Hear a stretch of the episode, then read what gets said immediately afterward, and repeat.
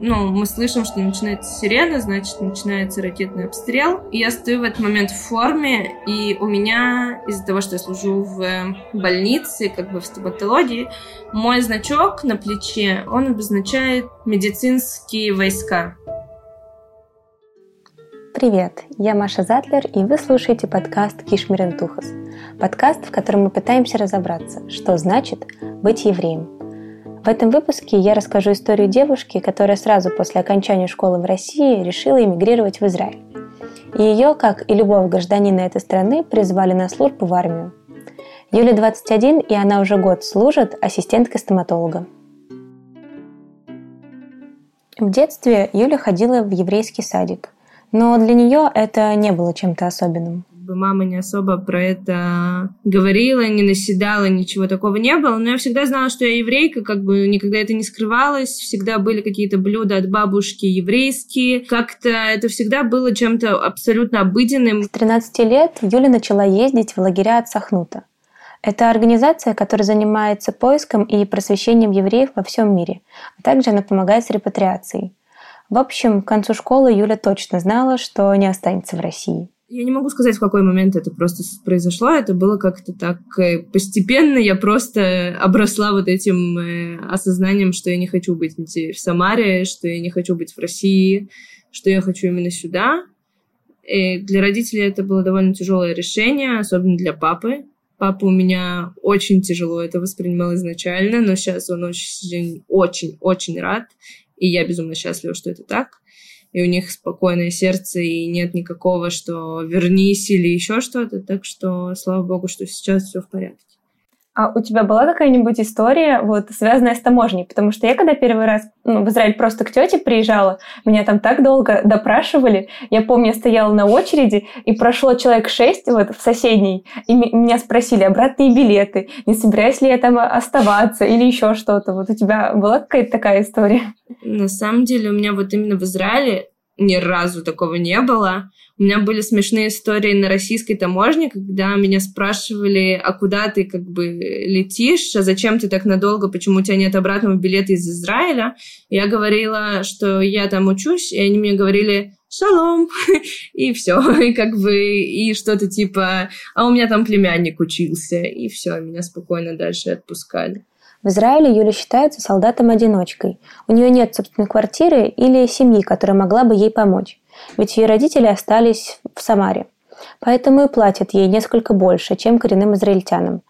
Юлина зарплата около трех с половиной тысяч шекелей, что по сегодняшнему курсу примерно 75 тысяч рублей. Пер- самое первое твое знакомство с армией – это первый призыв. Когда я повестку получаю, ты должен приехать в армию, и тебе уже скажут, куда тебя отправлять. Это самые как бы первичные выводы, которые происходят вообще в твоем знакомстве с, с армией. И у меня это было 11 марта 2017 года, 2018 года. Я очень хорошо это помню день, я волновалась безумно. У меня тряслись руки, ноги, я не знала, потому что абсолютно как бы что мне говорить, на что я хочу при том, что я уже как бы, ты понимаешь, я была знакома уже немножко с системой, я немножко представляла, что там есть и все подобное. Ты приходишь туда, и у тебя есть несколько станций. Это медицинский осмотр, где тебя измеряют, спрашивают о твоих болячках, о том, что тебя беспокоит, если были какие-то в детстве болезни, если у твоих родителей, родственников первой степени что-то было.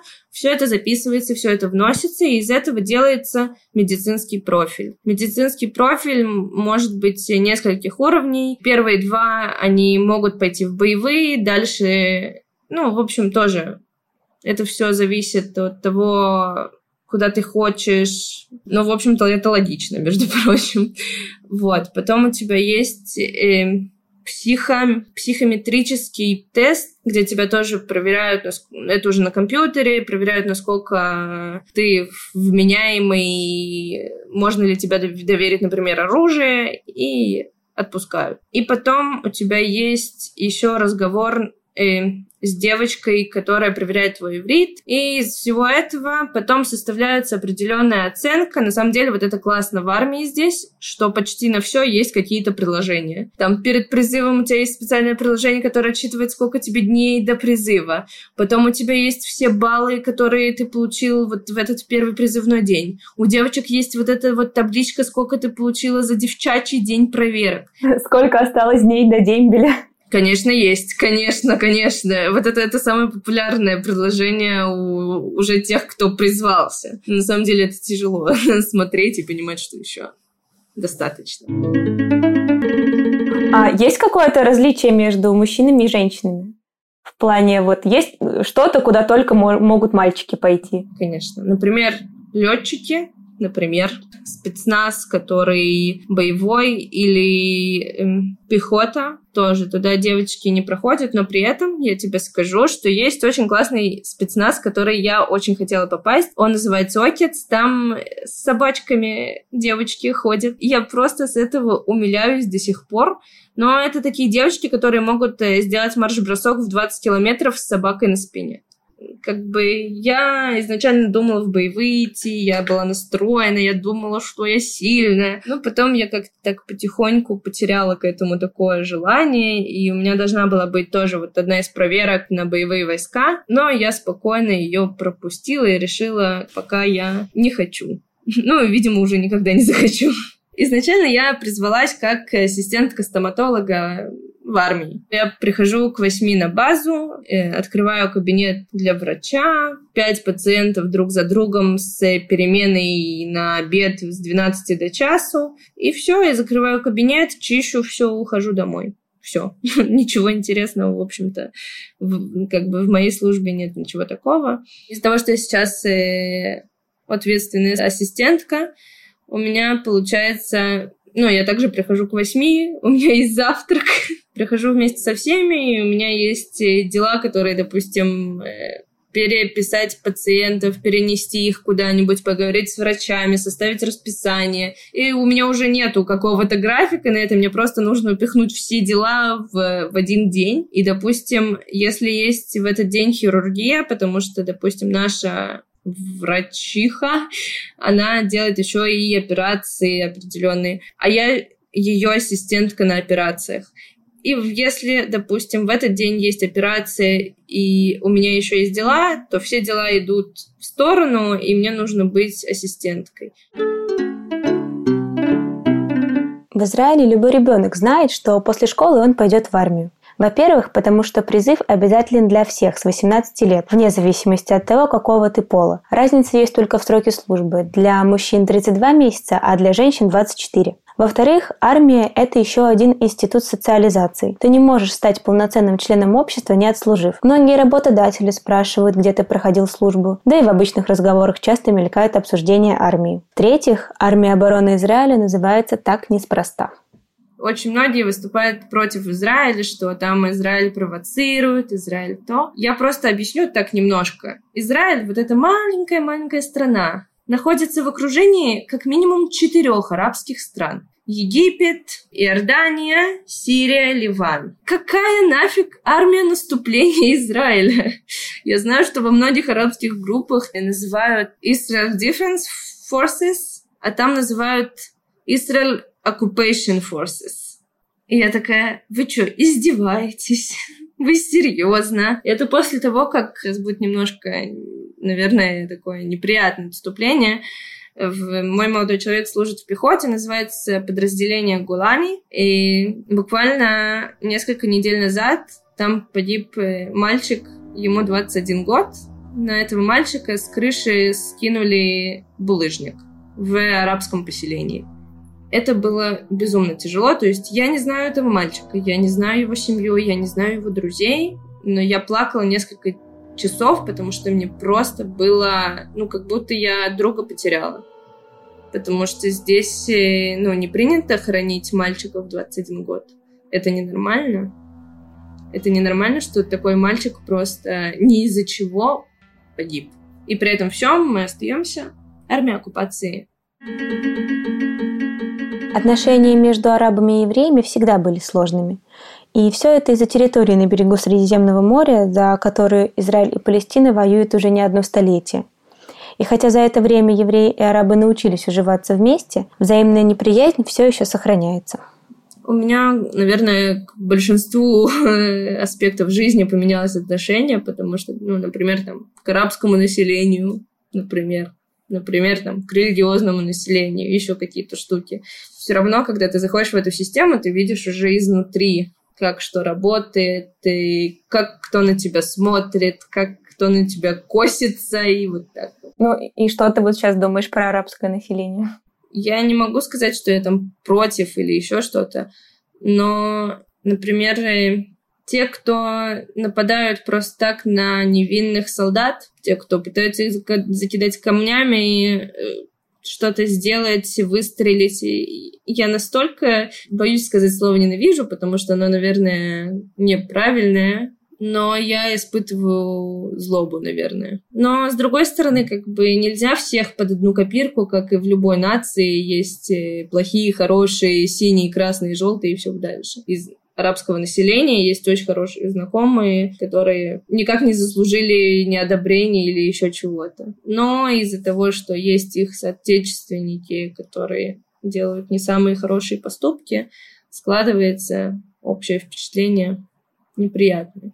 И, естественно, как бы есть места в Израиле, в которые лучше не заходить. Допустим, в военной форме в Акко, если ты знаешь город на севере, военной форме туда лучше не соваться. Но это лично мое мнение. Я там и просто так себя не особо спокойно чувствую, потому что, ну, просто мне, ну, неспокойно мне. Восточный Иерусалим, например, вообще туда не могу, не хочу даже вот думать, не, не, ну, некомфортно.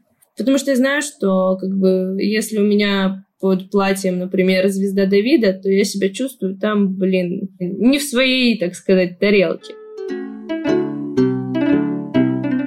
Несмотря на в целом миролюбивое сосуществование двух народов внутри одной страны, жители у северной границы Израиля иногда подвергаются риску для жизни из-за других арабских стран. Пару раз в месяц могут начать лететь бомбы, ракеты. Ракетные обстрелы идут с, э, со стороны Газы, сектора Газа, и они бывают как бы такими периодами. От нескольких дней до нескольких недель это все всегда варьируется, тут нет никакого алгоритма, и высчитать это никак нельзя.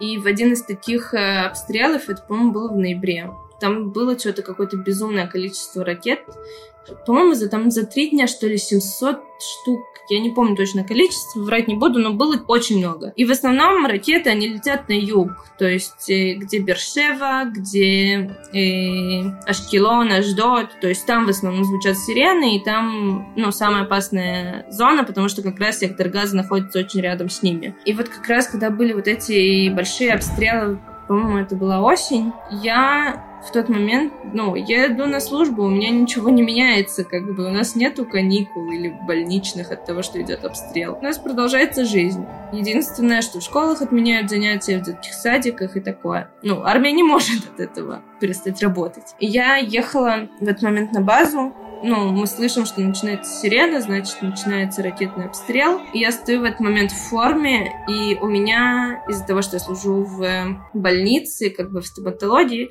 мой значок на плече, он обозначает медицинские войска. Начинается вот эта сирена, мы выбегаем из автобуса, бежим по инструкциям э, службы тыла, нужно забежать в здание, в подъезд, ну, то есть, чтобы, не дай бог, никто не пострадал. Мы забегаем в подъезд всем автобусом, и я вижу женщину, которая держит на руках ребенка, и она трясется и рыдает. То есть у нее паническая атака, она израильтянка. Я встаю напротив нее и говорю, успокойся, дыши глубоко, ты пугаешь этим ребенка, он начинает плакать. Не надо, подумай о том, что ты делаешь ребенку.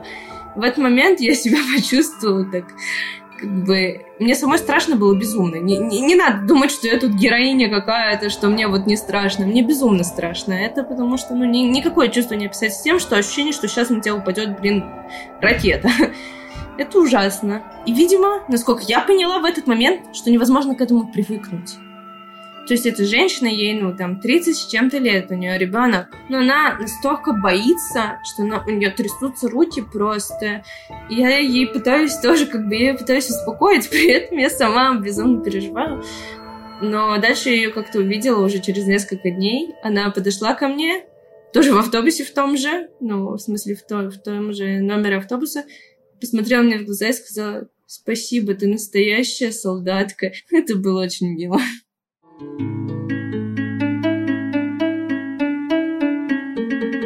Израиль всегда находится в состоянии полной боевой готовности.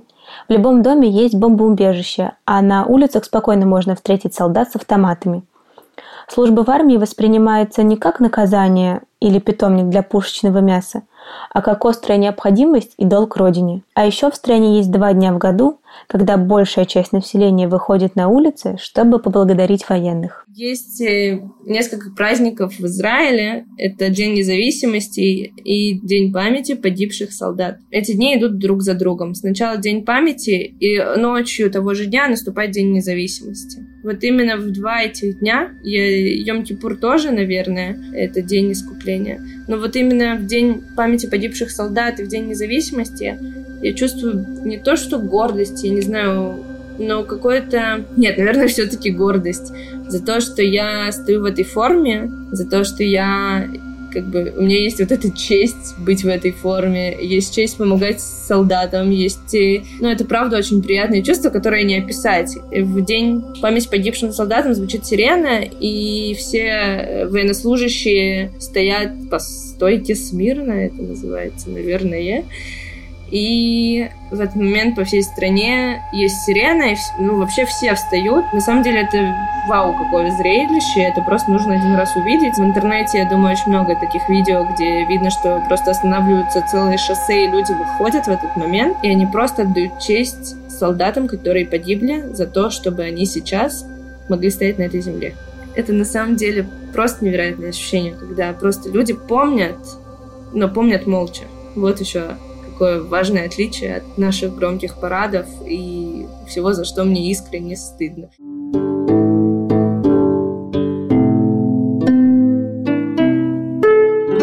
А в Израиле есть много-много много разных э, подразделений, и считается, что это же даже экономически невыгодно, когда все служат что это больше как э, поднятие духа и единства, вот, о котором ты говорил. Ты с этим согласна? Или все-таки ты считаешь, что если надо будет, то как бы все станут э, такими солдатами? Смотри, на самом деле, если так подумать, ну, обычная пехота не будет работать, если у нее не будет поддержки, если у нее будет там того, всего, пятого, десятого. То есть у каждой должности есть свой э, смысл и своя незаменимость. Потому что у каждой должности, насколько я это все знаю, есть два назначения. То есть, насколько я знаю, если про свою должность, то ассистентка стоматолога, она тоже становится военным врачом, если наступают военные действия. Или вот, например, во время пандемии меня переводят в колл-центр, чтобы... Это тоже считается как бы чрезвычайной ситуацией. Поэтому, на самом деле, у каждой должности есть какой-то смысл и ну, необходимость я думаю, что, знаешь, вот реально в такой стране, как Израиль, которая слишком маленькая для того, чтобы иметь только пушечное мясо и ну, просто здесь вот эта система, которая, она может быть, ну, не слишком хорошая, не слишком налаженная, не слишком логичная, но она все-таки рабочая.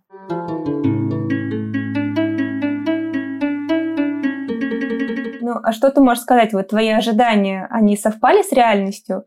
Вот о, о чем ты думала, вот, когда ты жила в Самаре, вот что есть армия, и как она оказалась на самом деле? Я не могу сказать, что я прям думала насчет армии, как-то что-то себе представляла. Во-первых, у меня уже были какие-то подружки благодаря мадриховству в Сахноте, как бы как вожатый я была в Сахноте. Приезжали уже там девочки, мальчики, которые служили, я с ними общалась, и я расспрашивала. Поэтому у меня уже были хоть какие-то ну, примерные представления. И, наверное, да, оно совпало с реальностью в какой-то части, а вторую часть я просто не знала, поэтому она не могла совпасть или не совпасть.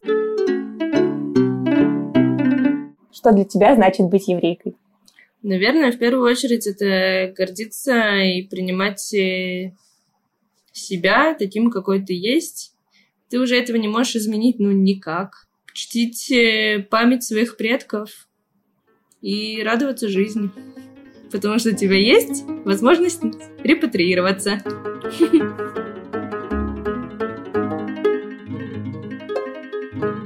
Это был подкаст Кишмерентухас. Слушайте нас в Apple подкастах, Google подкастах, Яндекс Музыке, приложении CastBox и группе ВКонтакте. Не забывайте оставлять нам отзывы и оценки, для нас это очень важно. А все предложения можете писать нам на почту. А еще подкаст Кишмерентухас теперь можно слушать в приложении с аудиокнигами и подкастами Storytel. Проходите по ссылке в описании, чтобы получить бесплатный доступ к приложению на две недели. Вам спасибо, что послушали эпизод до конца, а Денису Золкову спасибо за монтаж. Встретимся в следующем эпизоде.